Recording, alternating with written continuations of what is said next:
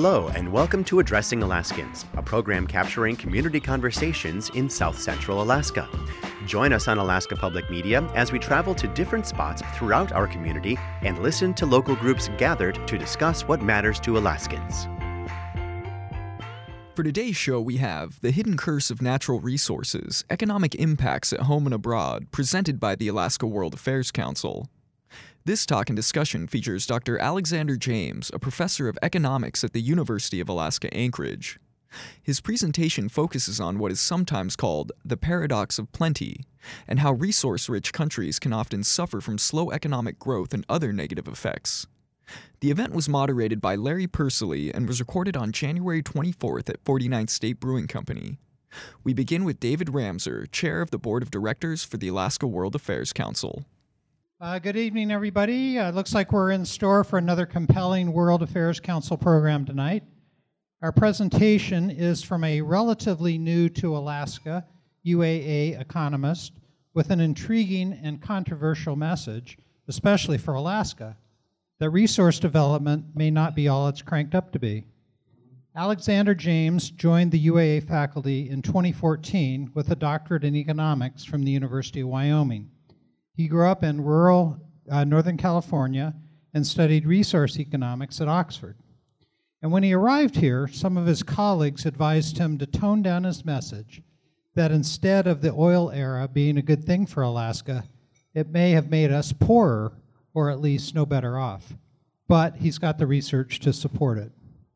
And we've asked one of Alaska's better informed and none too shy thinkers about oil and gas to hold Professor James' feet to the fire. Like me, Larry Persily began his career in newspapers as a reporter, editor, and newspaper owner. And then, like me, he went to the dark side, working in state, municipal, and federal jobs focused on oil and gas issues, fiscal uh, matters, and the state budget. But unlike me, he enjoys a stellar reputation for his insights and his knowledge. So tonight's discussion couldn't be more timely with the new governor's State of the State address just two nights ago and the startup of a new legislature as Alaska faces enormous fiscal challenges. So please help me welcome to the Alaska World Affairs Council stage UAA economics professor Alexander James and Larry Persily.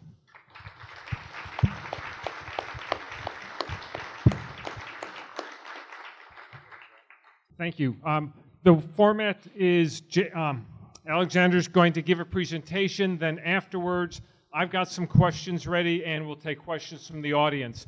Just one thing to keep in mind his presentation tonight is on the resource curse. That's curse as a noun, not as a verb.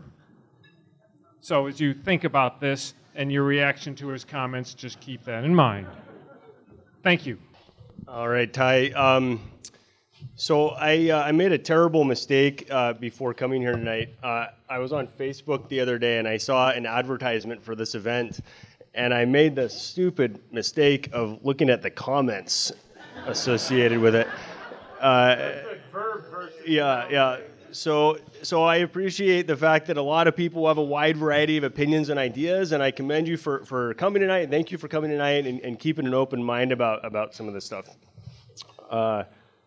Let's see. Um, so, so I have about 15 minutes, 16 or 17 if I push it, um, to catch you guys all up to speed on about 30 years of research on the so-called curse of natural resources. Um, okay, so what is a resource curse? The idea of a resource curse is that the discovery of, the extraction of, the production of a natural resource can actually make economies poorer uh, and worse off than they would have been in the absence of that extraction or production. So it's not just that the natural resource wealth is wasted or, or that there's no effect, it's that economies are actually worse off because of the extraction. Uh, now, the other thing I want to point out here at the beginning is that this is not just a, you know, an academic question that's debated on campuses. Uh, this is a question and an idea that's debated by, yes, academics, but the general public, but also policymakers regionally, locally, nationally, internationally. So it's a big, big idea that, that's really important. Uh, now, it's a perplexing idea, right? So if you think about, you know, in Econ 101, we teach our students that natural resources are a form of capital, like physical capital or human capital, education. You know, uh, even if you don't use the natural resources in the production process, you can export the natural resources and use the proceeds to invest in schooling and, and healthcare and infrastructure development. And these things should fuel long-run growth and development. And yet, if we look around the world, anecdotal examples abound of places that are very dependent upon natural resources and yet suffer from a variety of, of bad economic and political outcomes, right? So, uh, South America, Venezuela, a bunch of examples in, uh, in Africa, Algeria, Nigeria, um, the, the, the DRC, the Republic of the Congo, um, Asia, Southeast Asia, Papua New Guinea. These places are very dependent upon natural resources, meaning, a large percentage of the stuff they produce is a primary product. Um, these places are, are not just poor, resource dependent countries suffer from lower levels of education attainment, right? Um, worse health outcomes, lower life expectancy, increased uh, infant mortality. Uh, most notably, these resource dependent economies grow slowly. So, this figure is taken from a seminal uh, uh, paper on the resource curse written by Jeffrey Sachs and Andrew Warner. And I think it might be some people in the back might not be able to see this, but this horizontal axis is resource dependence, the, the, the percentage of total production in a country uh, that's a primary product in 1970. And then on the vertical axis is per capita income growth from 1970 to 1990. And so clearly there's a negative relationship here. The economies that, the countries that were most dependent upon natural resources in 1970 not only grew more slowly, than those economies that were less dependent upon natural resources. But they grew at a negative rate. This number here is negative two right here. So Liberia, Saudi Arabia, Zambia, Zambia, they were growing at maybe a negative 2% average annual rate from 1970 to 1990. Which means every year they were consuming 2% less stuff, right? So why why might this happen? There's a bunch of theories that have been proposed. The most notable and famous one, I think, is something called the Dutch disease. Without getting into too much detail, the Dutch disease works when the extraction of a natural resource shrinks the size of other sectors in an economy. So, shrinks the size of, say, in particular, manufacturing. Right? So, it's named after the experience in the Netherlands when natural gas was discovered in the, the uh, northern part of the country in the uh, uh, late 50s, early 60s. And this line here this is manufacturing employment over time. And that red line marks the date at which natural gas started to be produced in the Netherlands. And what we see is that employment in manufacturing was trending upwards. Then natural gas started to be produced, and employment in manufacturing was the, the trend was permanently shifted negative. However, we see the same trend for the UK. We see the same trend for Germany. We see the same trend for Belgium and for France, and the list goes on.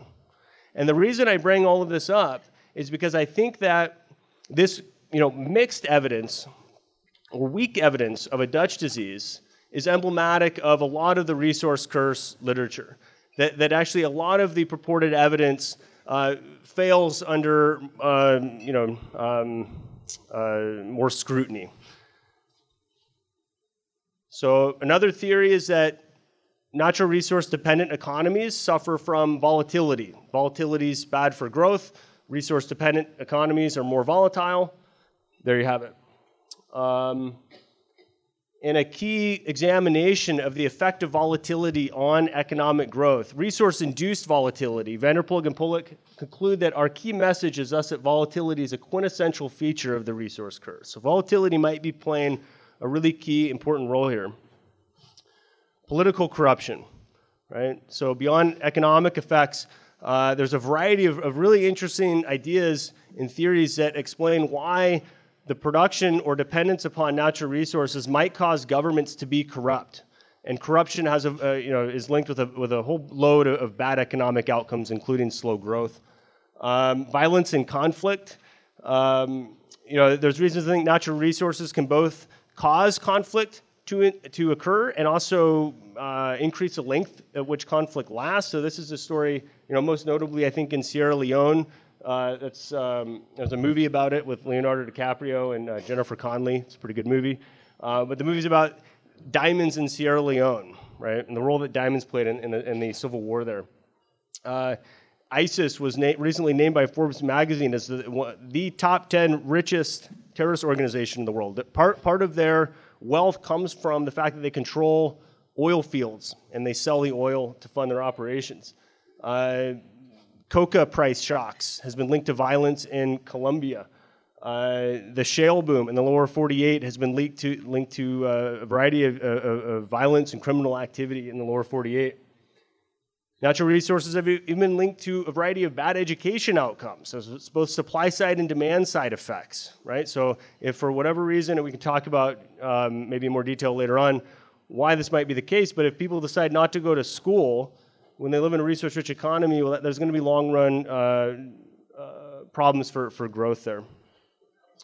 Uh, now, I'm actually, this is going to surprise a lot of you, I'm actually a skeptic of, of the resource curse right? So I actually think that, that each one of these potential explanations here um, have existed before, and they will exist again in the future. But the key question is, is what happens on average? So on average, when a resource is extracted or discovered, should we expect conflict to break out? Should we expect bad education outcomes to ensue? And I actually think not, ironically, because the purported evidence for a resource curse is so robust right? So it's not just that countries dependent upon natural resources grow slowly. Even US states dependent upon natural resources grow slowly. And US counties that are dependent upon natural resources grow slowly. And, and, and Civil War didn't break out in North Dakota when, when we started fracking down there, right? So there's something else going on, perhaps. And I actually think that um, that a lot of the purported evidence of a resource curse is due to a statistical artifact. It's misinterpretation of results. So, what explains the inverse relationship, the negative relationship between resource dependence and economic growth? I actually think it's something called a resource drag. And a resource drag exists when, you know, suppose that there's an economy humming along according to this green line, and then they discover an exhaustible natural resource like oil. And we start extracting the oil out of the ground, well, income levels rise, but then we start to run out. And income levels start to return to where they would have been had that resource never been discovered, right? So if you agree to give me a million dollars next year, and then the year after that you give me 900,000 and then 800,000 and 700,000, I will experience significant negative growth in income. But I would be okay if anybody wants to do that. I, I would prefer that, right? And so the point here is that what matters, what's key, is income levels, not income growth. And a resource discovery can simultaneously create higher income levels and also slow growth. You're listening to Addressing Alaskans on Alaska Public Media. Today's show is The Hidden Curse of Natural Resources Economic Impacts at Home and Abroad, presented by the Alaska World Affairs Council. The featured speaker is Dr. Alexander James, professor of economics at the University of Alaska Anchorage.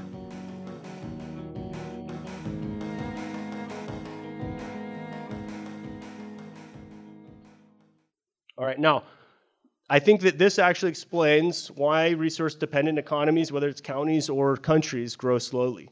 What explains why resource dependent economies suffer from low life expectancy, poverty, uh, low education attainment. I think that it's reverse causality, that it's a statistical artifact. That, you know, what's the difference between Saudi Arabia and the United States? It's not oil production. We, we produce roughly equivalent quantities of oil. The difference between these two countries, Saudi Arabia and the United States, is non oil production.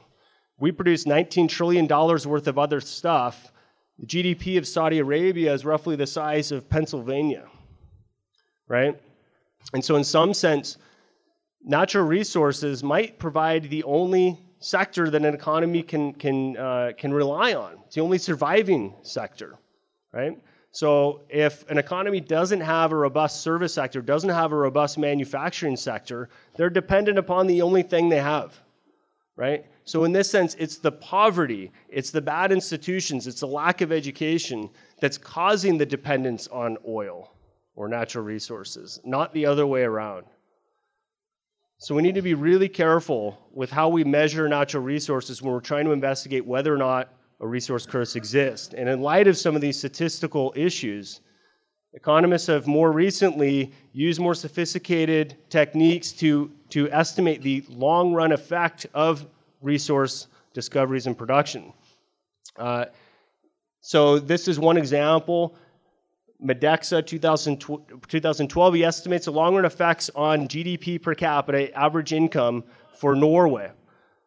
So this dotted line is what he predicts income in Norway would have been in the absence of oil production. This green line is actual income per capita in Norway. The difference between these two lines gives the so called treatment effect. It's the effect on income per capita of, of, of oil production. So we see big long run gains for Norway. Um, Brock Smith, a, a, good friend of mine, he did the same type of analysis for a variety of countries, and he finds some mixed evidence, right? So, Republic of the Congo and Botswana, Denmark, he estimates large long run income benefits of oil. But for Algeria, because remember, this is actual income per capita in Algeria. This is what he estimates it would have been in the absence of, of natural resources. He finds, he finds a different effect for that country. Um, within the United States, Jacobsen and Parker look at the effect of being an oil rich county before, during, and after the oil price boom in the late 70s and early 1980s. And so the key here is if you look at this black line here, this is the effect of being an oil rich county in each particular year right? So in the late 1970s, when the oil price boomed, average income in oil producing counties in the lower 48 boomed. And when the price came back down in the early 1980s, so did the average income level. But what's interesting here is that he finds that income doesn't return to where it would have been, it actually is less than where it would have been. So average income levels lower, they conclude, in the long run as a result of the oil boom. They find similar results for the unemployment rate, that there's more unemployment in the long run as a result of this oil boom. This is a figure taken from a paper that has garnered some attention here in Alaska. Um, this is my estimate of what income in Alaska, average income per person, would have looked like in the absence of discovering Prudhoe Bay. So, this solid line is actual income per capita in Alaska. And I want you to note something particular here that when the pipeline was built, when it started in 74, income per capita boomed in Alaska. It was maybe 30% higher, 35% higher than it otherwise would have been. But then Alaska, we experienced zero or negative growth in income per capita for the next like 20 years right? And eventually, my estimate of where Alaska would have been in the absence of Prudhoe Bay caught up to us, or not me, I just got here, but uh, you guys. And uh, and in fact, by oopsie, by um, by the late 1990s and early 2000s, I predict that actually average income level in Alaska might have been a little bit higher had we not discovered Prudhoe Bay. But by the mid to late 2000s, when oil prices came back up, we returned back to right about exactly where we probably would have been in terms of average income levels. All right. So to conclude this this this you know bombardment of information, uh, is there a resource curse? Yes, sometimes it's not destiny though. And I don't think that that's the right question. That's not the right question that, that, that, that Alaskans or other people should be asking. We should be asking, when is there a resource curse? And more broadly, what can we do to harness this short run boom that's generated by a resource discovery and turn it into long run growth and progress? That's it.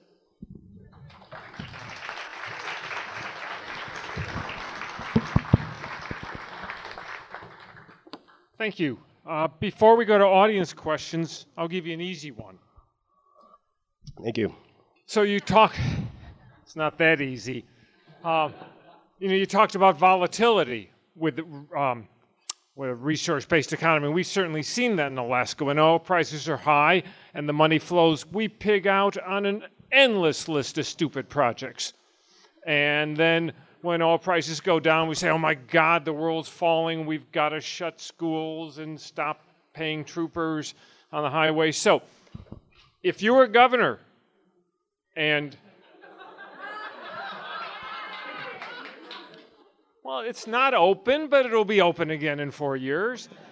If you were governor and you can't change the past, but you looked at it and said, okay, this is how you've dealt with it so far, and you want to moderate that volatility, you want to make things stronger going ahead, what would you do in Alaska's case? And would an income tax be an option? And that I read that in one of your interviews as a way to sort of reduce that volatility and make it a better economy. So that's the question.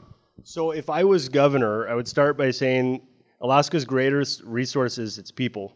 Oh, geez, uh, guys running for office and, already. Uh, and and while I wasn't born in Alaska, I got here as soon as I could. Yeah. Um, okay. But and children are our most important resource right, too. Right. Remember that.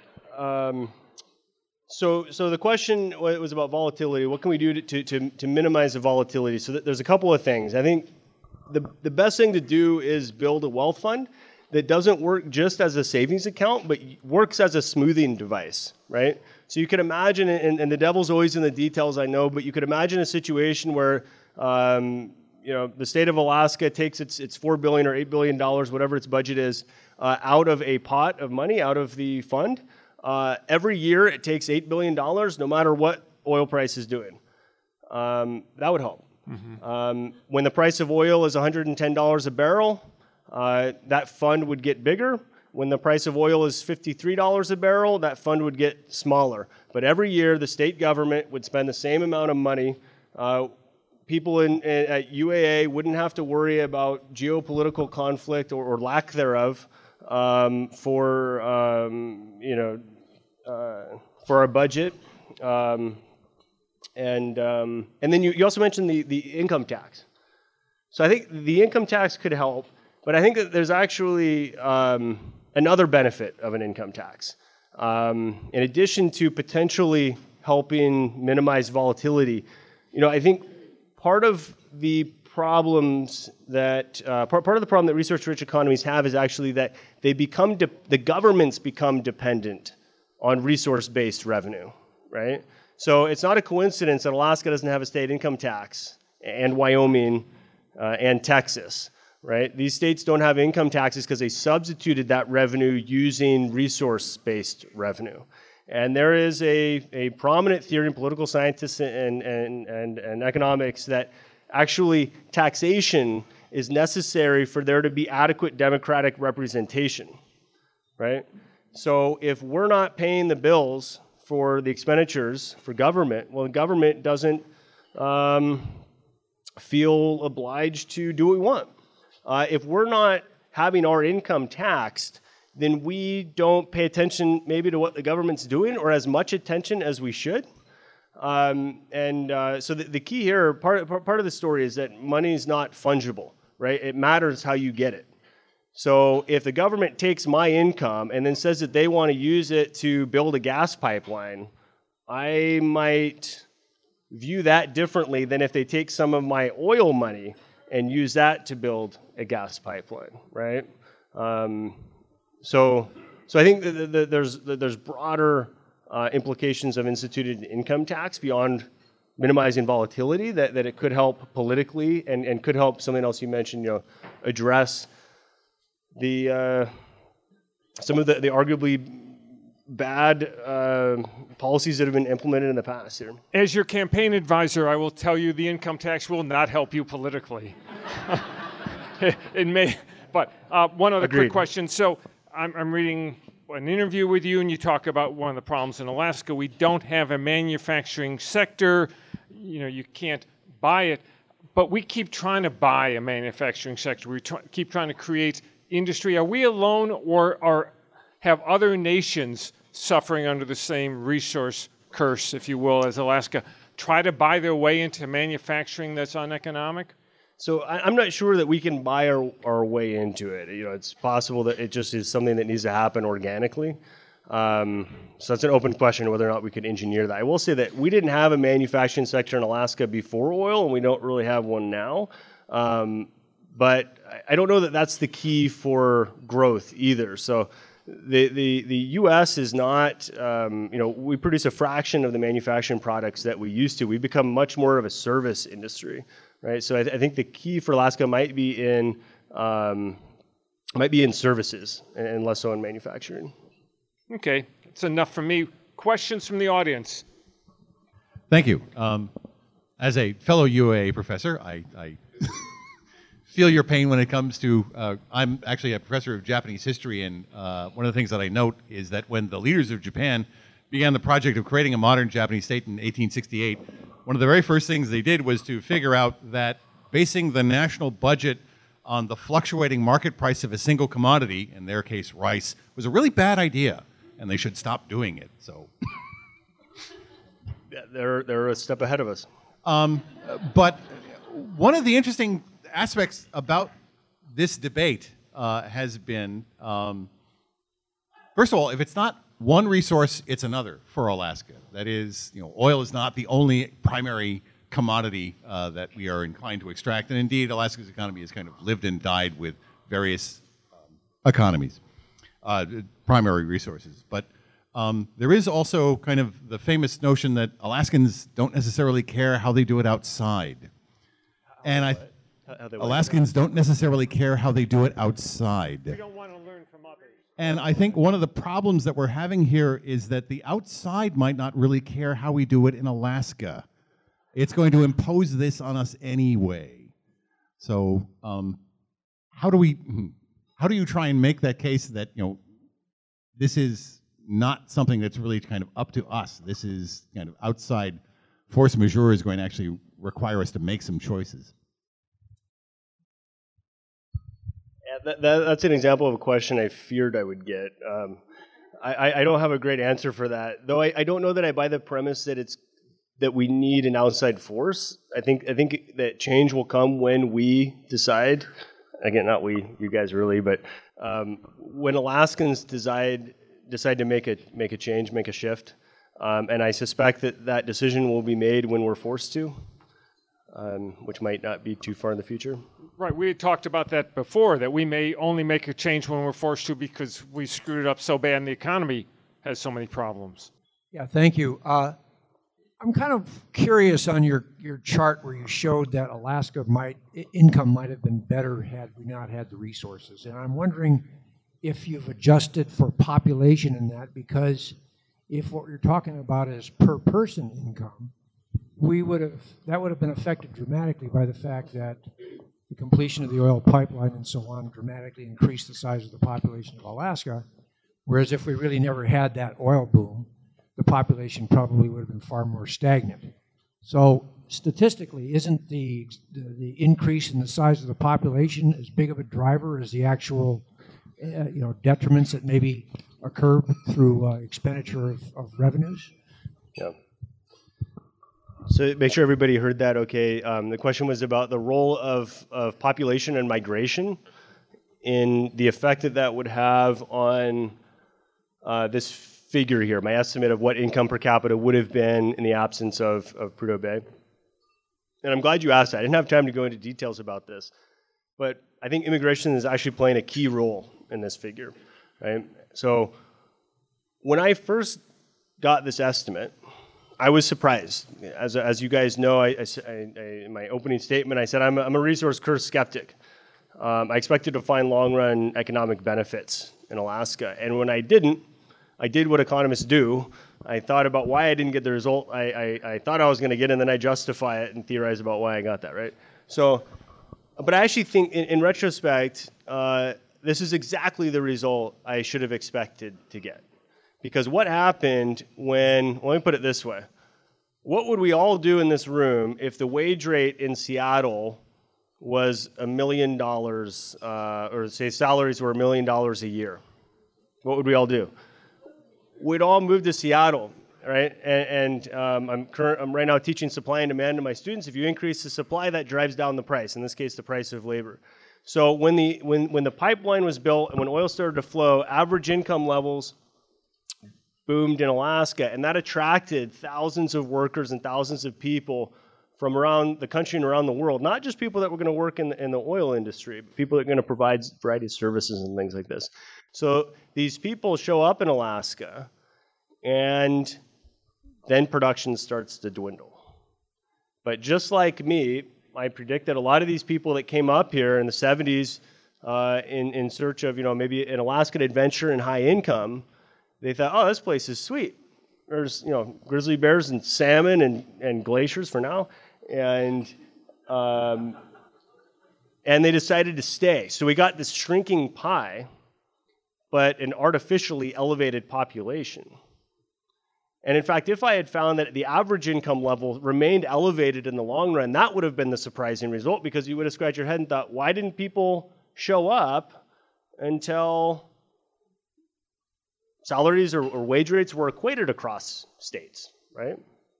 And, and, and so I think another, another you know, important thing here is so you're right, this is only average income level. So if I pluck an average person, a random person off the street in Alaska, their income is probably about where it would have been had we not discovered oil. But we do have more people, I think, because of that.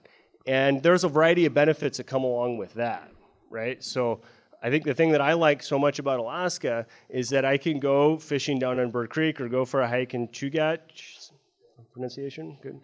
Uh, and then I can go to Hearth for dinner or go to Bubbly Mermaid for champagne, right? So we have an urban environment and and we can go be a mountain man on the weekend or whatever. And, and the reason we can do both is because we have that population base. So there's agglomeration effects. There's more entertainment services and dining services, but there's also more flights. There's cheaper flights. There's more healthcare services, et cetera. And so there is a broader menu of potential benefits that oil has provided. Um, and, and I specifically and narrowly focused on the effect on average income.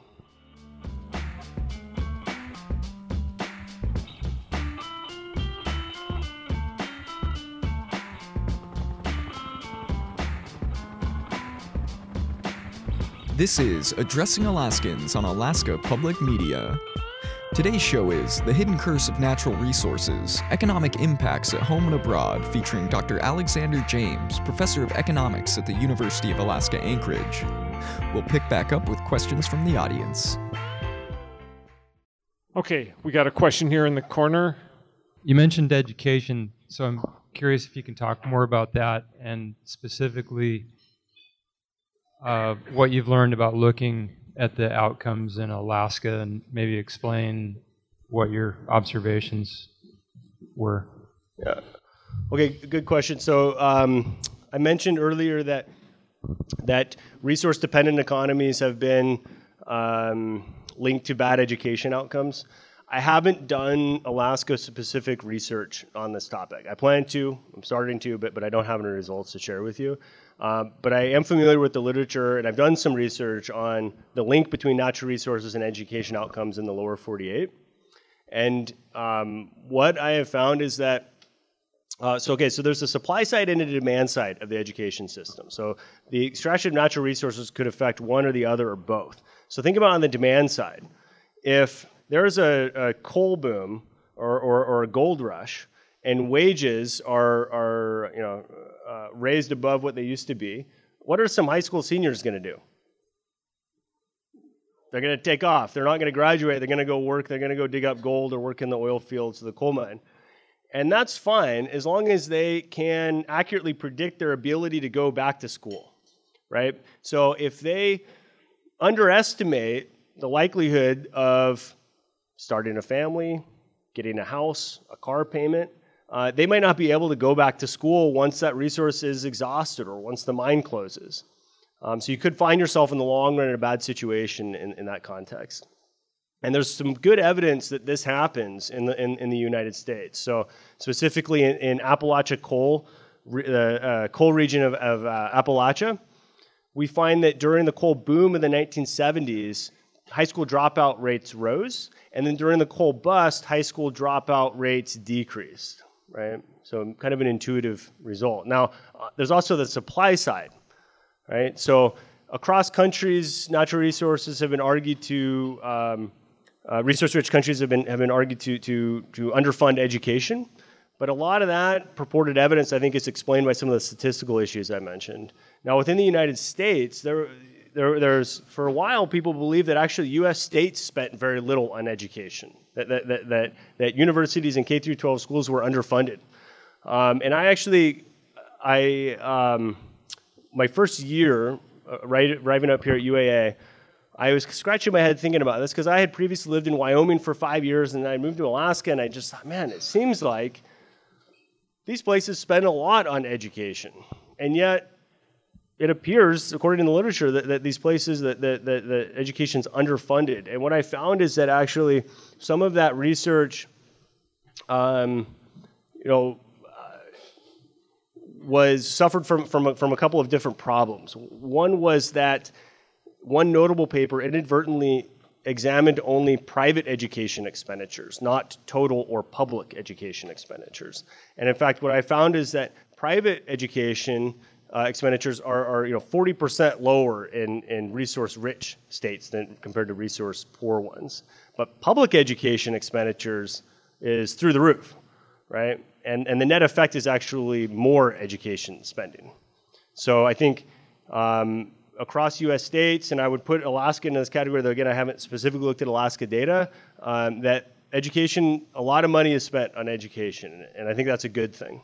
Um, but we still can see these kind of temporary shocks um, where high school students might decide to forego a college education or a high school diploma because of the opportunities provided by natural resources. We've got a question in the far back, and then we'll get one up here. When you talked about uh, spending on education, is there any kind of has there been any kind of analysis on the difference between education, public education spending, and education outcomes? Are those related? Are they the same? Uh, still being debated. Some some studies find that, that more spending equals better quality. Some studies don't find that. Um, so more work needs to be done. Okay, we got a question here, and then I'll get that one next. Um, so I have to bring up the obvious. So Alaska is an owner state, and we have a permanent fund dividend. Um, could you speak a little bit more to? Uh, I mean, my understanding, and correct me if I'm wrong, that we have one of the s- smaller income inequality gaps of most states in the U.S. Um, and so, could you speak to how that plays into income levels as well as engagement? Because we, you know, you did mention the income tax and and that sort of um, dynamic of people being engaged. But my understanding is the the dividend was also supposed to be implemented for that purpose. Yeah, that's that's my understanding as well. That, that part of the role of the dividend is to get people engaged with what the government's doing, to, to uh, make sure they have skin in the game, and, and, and, and taking a look at, at, at what's going on. Um, and then you also, so you, I think you, broadly your question is about the role of the dividend and specifically the effect that it has on maybe income inequality in the state. Yeah. So so yeah, that includes the PFD. Yeah. Um, Does it include the back pay we're going to get? no, it does not. Okay. And see, you got to work on those political Yeah, answers. Um, so, so I, I, I don't know um, the, the, the, relationship between the PFD and, and, and income inequality. My guess is that it helps to alleviate some income inequality. I think that, you know, again, if I was governor um, and I was, say, Governor Walker, um, and I was in a, you know, I, I, I've, I've got revenues and I've got expenditures and I got to make these things, these things match. I would have been inclined to, instead of cutting the PFD in half for everybody, um, because that, that's quite regressive, right? There, there are people, especially people in rural parts of Alaska, that really depend on these dividend checks for, for, for their way of life, for survival, right?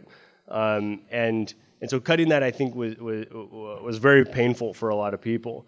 Um, it wasn't painful for faculty of CBPP, right? So um, some people were not happy about it, I'm sure. But, but I guess if I was governor, I would have tried to implement a, a cut for the top income earners, maybe the, the wealthiest. So half. a needs-based dividend. A need, needs-based. That's yes, the a end of your tested. political Right. career. Yeah, I know, I know.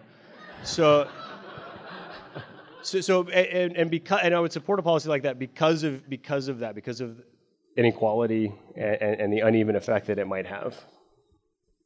Okay, got one here, and then we'll get there next. Do any of these models take into account whether the government is relatively corrupt and a lot of the money's being shaved off at the top, like Mexico, Venezuela, Nigeria, Yeah. or it's Norway. Yeah. So uh, I'm not I'm not sure I understood the question. I think it was the the effect of political corruption on the growth performance of resource-rich economies. Yes. Yes. Okay. Um, yeah. So there's been lots of work across countries on the role uh, relationship between natural resource wealth and political corruption. And political corruption itself has been linked to a, to a wide variety of bad outcomes, including slow growth. So in the United States, political corruption has been also linked to things like more relaxed environmental regulations, uh, lower state bond ratings, and key slow economic growth. Now, there has not been a lot of research done within U- the US states on the effect of resource wealth on political corruption. I'm currently working on that project. What I can say is that uh, what I've discovered so far is that um, if I look at states that have produced the most oil and gas from the late 70s to today, these states uh, suffer from political corruption. Uh, they're, they're, they're, they measured as convi- convictions of, uh, of corruption by the Federal Department of Justice. Uh, and the leader is Alaska, uh, measured as, as, as convictions of political corruption per worker, or sorry, per person or per government employee, either way. Um, now, that does not mean there's a correlation there. That does not mean that the natural resources are causing the corruption, right?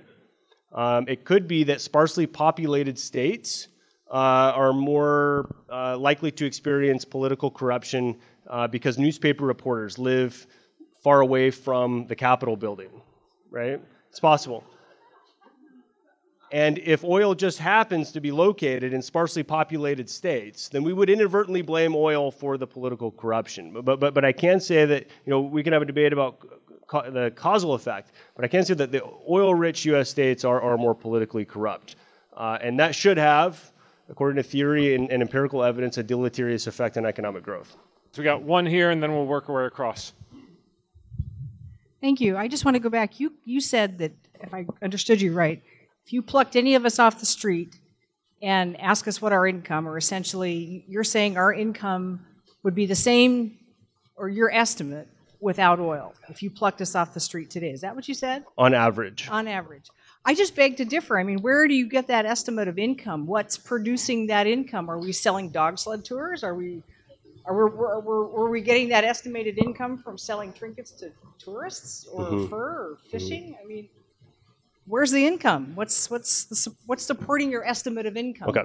Besides oil. Great, great question. So the question was, where, how, how, how could it possibly be that the average income level in Alaska today uh, would be equal to what it is uh, without oil? What would we have done to create that wealth? Right. So part of that question gets back to one of the earlier questions, which is uh, the role of migration. Without oil, we wouldn't have so many people. And without so many people, we don't need as many jobs. Um, and, and so the key difference here is the difference between GDP or state GDP and the GDP per person, right? Additionally, it's hard to imagine how the state would have evolved in the absence of oil, right? We, we just see today, or, or maybe, you know, Alaska with oil, and, and, and we think, yeah, it's not, it's just not possible that anything could have substituted for this. Um, but I beg to differ uh, that, that it is possible that, that things would have substituted. Um, so, you know, just for example, um, if um, I, so I find that uh, the, the mi- miles of paved road in Alaska increased by 2,600 miles from 1960 to 1970. Right? So that's a decade before oil. Now, from 1970 to 1980, during this big oil boom and all this money's coming in, guess how much uh, miles of paved road increased by? About 2,600 miles. Right? And so, one possible explanation is that that oil money that's funding road construction maybe substituted for what the federal government would have been paying. I don't know that, but this is an example of, of, of where the financing might have come from. Maybe that oil revenue is substituting for other things, including maybe federal dollars. Um, maybe we would have concentrated more on, you know, how do we capitalize on tourism? Um, I'm not saying that we can substitute the oil sector today with, with tourism, uh, but I think that there is a certain amount of complacency that comes with this free lunch. That, that we're, we're not forced to think hard about what are our, our various other opportunities to, uh, to make money.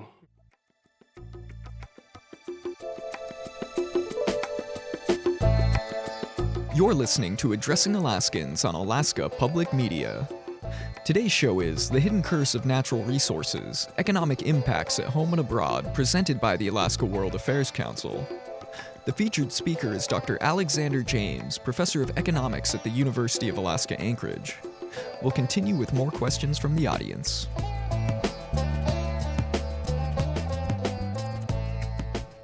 Okay, we got a lot of people thinking with questions. We got one here, and then I'll go over here. Hi, thank you. Um, when I think about, uh, you're talking about the long term effects of um, oil extraction, that makes me think of climate change. And when, um, it, yeah, in the case that uh, climate change is going to have a, a very severe impact on our state before the oil runs out. So I was wondering, have you seen other countries or other states that have used their resource wealth to transition off of fossil fuels to renewable energy um, before all of their resources ran out? So, so has an, an energy uh, fossil fuel rich economy ever successfully switched off fossil fuels completely to renewables before the before they're actually forced to do that? I, I, I, I don't know of, of, an example for that. We do have a, Nobel Prize winning environmental economist here tonight that might be better suited to answer that question, but um, I, I, don't know what would be the good example of that. California is actually an incredibly fossil fuel rich state, and it's moving in that direction. Um, Norway could be another um, example that gets close. Um, uh, the Dutch, possibly. Um, yeah, so we're, we're, a bit out of my wheelhouse here, but, but I think some, some, some economies have probably gotten closer, or getting closer. But it's not a great answer. Got a question here. So, so, one of the unique things about Alaska is that our, our two biggest, it seems to me, our two biggest resources is oil and fishing. And a, a large percentage of the workers are actually live out of state in both those industries. How does that impact? It seems like it would just multiply what you're talking about. So the so um, the energy industry employs a lot of people, a lot of non-Alaskans. A lot of non-Alaskans as well as the, does the fishing industry. Yeah, yeah. Yeah, our two, our two biggest resources, yeah. I think. So I think one, one of the big problems that resource-rich economies face, and, and that Alaska faces as well, is um, is, is drainage. That that this money's being made, the rents are being made, and, and they're they're leaving state in part because we're employing people that live in in Oregon and they come up for the summer and they take their cash home right? Um, so that is a problem. Um, and I think it's reasonable to, to, try to think hard about policies to address that. I, I don't have a, a, great proposal um, other than income you know, tax. Possibly an income tax, yeah, yeah. yeah. Um, income tax, sales tax. There's also um, you know hire local laws that, that could potentially be reasonable in this situation. Okay. Got a question in the back here.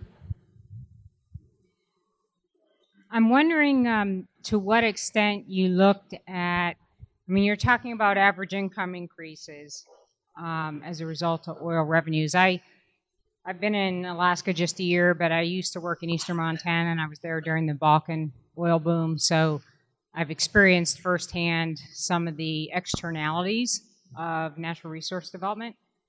And I guess from personal experience and some of my reading, one of the things that I've um, considered is not just at the personal level, but at the at the government level, the unequal distribution of wealth that results from natural resource development. Mm. And so there's people that become millionaires overnight, um, and there's people that leave their jobs and go make a million dollars and retire in five years, and then there's the rest of us. Um, at the state level, I saw the same kinds of uneven distribution of wealth from oil revenues. So the state may take in revenues from royalties, but local governments absorb the externalities of uh, increased crime, no infrastructure development, no increase in property taxes. So I'm wondering to what degree you look at balancing the other externalities that um, have costs against average income um, for, from oil revenues, and also whether there are better investment possibilities rather than distributing a PFD, for example, $2,000 to every individual, long term investment in the state infrastructure that would help absorb the long term impact when all of those migrating workers go home to Florida, Texas, whatever, when the boom stops. Yeah. And the mess is left behind on local governments. So that, that's my question. Okay, so uh, that was a lot. Um, so, so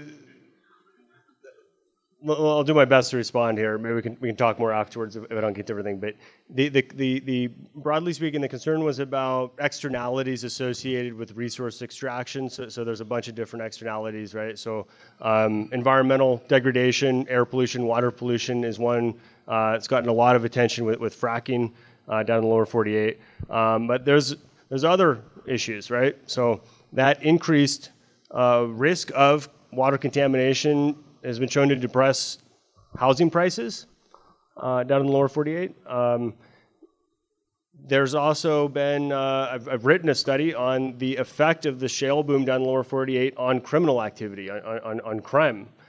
And uh, there's significant, clear effects. Uh, and so, and, there's, a, there's a direct cost associated with that criminal activity. I actually estimated it to be about $2 million in the average um, shale rich county. Uh, it's a small percentage of the total income gains, about 2% for the average place. Um, but it's one externality among many.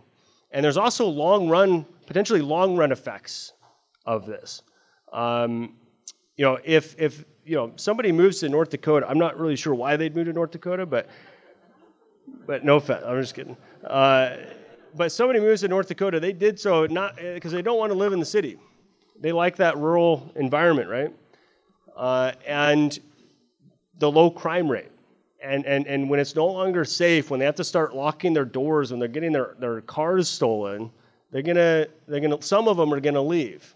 And which are the ones that are gonna leave? It's the people that can leave, the, the better off are gonna leave. It's the people that are gonna leave are the ones that happened to own property above an oil field that, that yeah, collected a $20,000 a month check and moved to Florida, right? And so, you, again, talking about the, the, the, drainage of these rents and these benefits that are potentially offered to a resource rich economy that are lost by not maybe adequately uh, taxing the extracting firm, not adequately taxing income, trying to get some of this revenue to stick locally. Um, so I, I, I, think I agree. Um, Can we keep it short questions? Because we got to end now. Sure. Um, I want to go back to the slide where you show uh, that for one outcome, it, it's similar to what you projected uh, over the long run. But there are other outcomes, obviously, uh, things like health outcomes, education, you mentioned you hadn't studied, transportation, uh, maintaining rural way of life. Um, so I, I, guess the way I think of the resource curse is it's more than just income, and I wanted you to comment on that. Thanks. Agreed. um, agreed, and I, and I haven't done a broader analysis yet. I'm I'm working on it, but you know, um, I'm only one member of a small department, um, and um, we're, we're, working on, on these questions, and and um, and we will get to them. But but I will say for now that the life expectancy rate in Alaska in 1960 was, I believe, 66.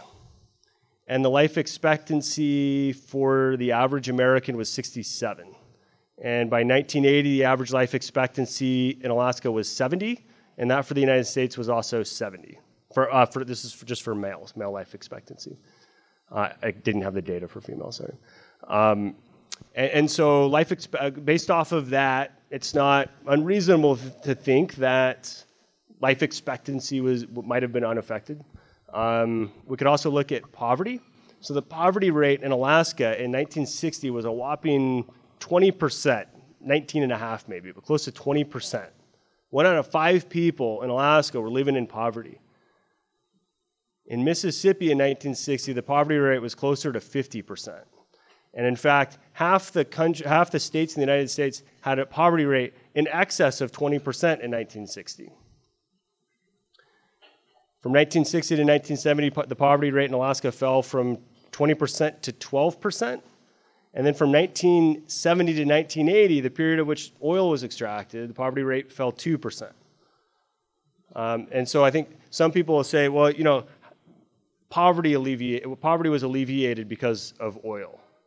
Um, you go back to 1960, you know, a large part of the United States was in poverty, living, living in, in pretty poor conditions.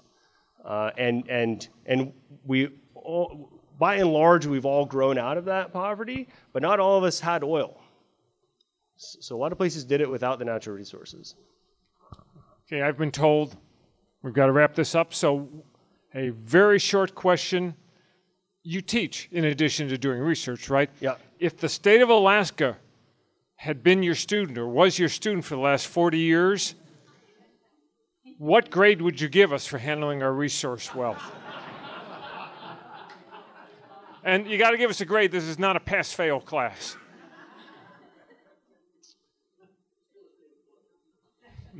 So, grades are relative things. Uh, yeah, for, for those of us who had them, they were relative, Yeah. but you got to give us a grade. Um,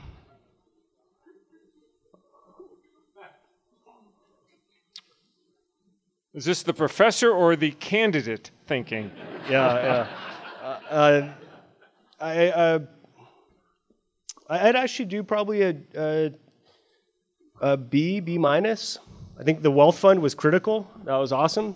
Um, I actually think that, that the PFD is a, a good idea.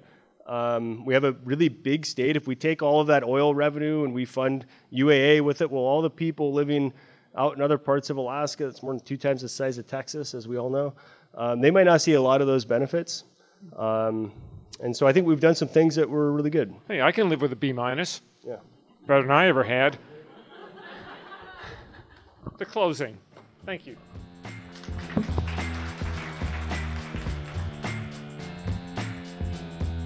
Thanks for joining us today for Addressing Alaskans. You just heard The Hidden Curse of Natural Resources Economic Impacts at Home and Abroad, featuring Dr. Alexander James, Professor of Economics at the University of Alaska Anchorage. This event was presented by the Alaska World Affairs Council and was moderated by Larry Persily. It was recorded on January 24th at 49 State Brewing Company. If you missed part of this show or would like to hear more like it, you can head to the Addressing Alaskans page at alaskapublic.org. For Alaska Public Media, I'm Ammon Swenson. Addressing Alaskans is a production of Alaska Public Media, which is solely responsible for its content. Theme music is by Patrick Lee. The views expressed are those of the hosts and participants and do not reflect KSKA or its underwriters.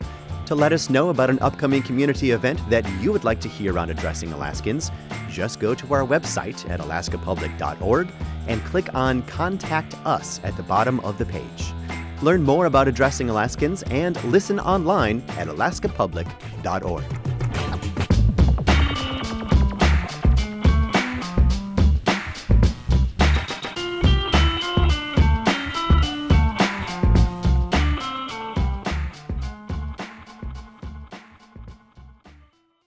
Life informed. This is Alaska Public Media.